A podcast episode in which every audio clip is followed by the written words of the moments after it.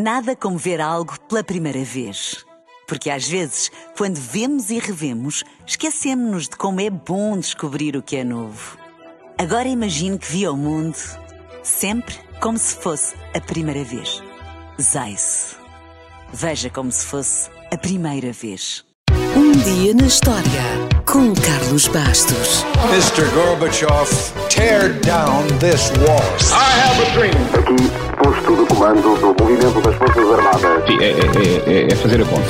Houston, we have a problem. Yes, we can. And now for something completely different. A 19 de fevereiro de 1910, Mary Mallon saiu em liberdade depois de ter sido forçada a fazer uma quarentena que, infelizmente, não foi suficiente e continuou a provocar vários surtos de febre tifoide em Nova York.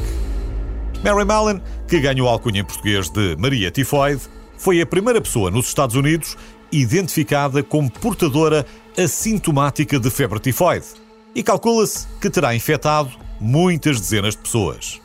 Maria nasceu na Irlanda do Norte, emigrou para Nova York e, como tantas raparigas da sua idade, no início do século XX, servia como cozinheira. Nessa altura, começaram a aparecer alguns surtos de febre tifoide nos arredores de Nova York e foi iniciada uma investigação. Antes de avançarmos mais, é bom ter presente que há 100 anos a febre tifoide era considerada uma doença de alto risco que era transmitida sobretudo através da comida, água e da falta de condições de higiene. Os médicos investigaram e acabaram por descobrir um denominador comum quando perceberam que sete das oito famílias infectadas tinham contratado a mesma cozinheira, embora ela nunca tivesse tido sintomas. Na altura, as autoridades de saúde ainda não conheciam bem o conceito de assintomático, mas pelo sim pelo não, Maria foi detida por ameaça à saúde pública.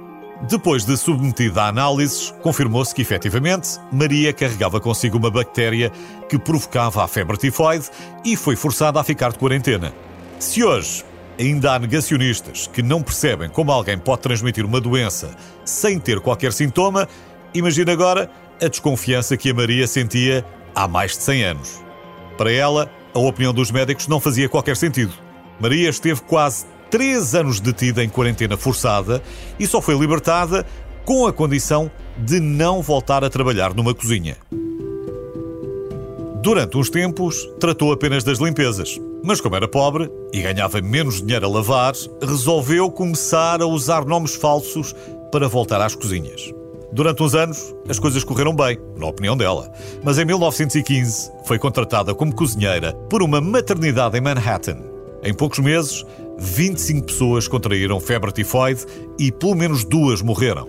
As autoridades acabaram por descobrir que esta Maria, apesar de usar apelidos diferentes, era a mesma Maria assintomática que tinha estado de quarentena e que só tinha sido libertada porque tinha jurado que nunca mais iria trabalhar numa cozinha. E não foram só as autoridades de saúde que descobriram a história. Os jornais também descobriram. E foi graças a eles que ela ganhou a alcunha Maria Tifoide. Maria Tifoide foi novamente presa e cumpriu mais 23 anos de confinamento até à sua morte, aos 69 anos. Se a pena parece exagerada, e foi, porque mais nenhum portador assintomático, ou não, foi tratado assim, há quem defenda que Maria Tifoide, por ser mulher, estrangeira, de classe baixa e teimosa, muito teimosa, foi vítima da sua fama e da sociedade onde estava inserida. Felizmente, hoje há vacinas para doenças como a febre tifoide e sabemos bem mais sobre assintomáticos. No entanto, se esta história mostra alguma coisa, é que há sempre quem teme negar a história e também os avanços científicos. Nada como ver algo pela primeira vez. Porque às vezes, quando vemos e revemos, esquecemos-nos de como é bom descobrir o que é novo. Agora imagine que viu o mundo sempre como se fosse a primeira vez. Zais. Veja como se fosse a primeira vez.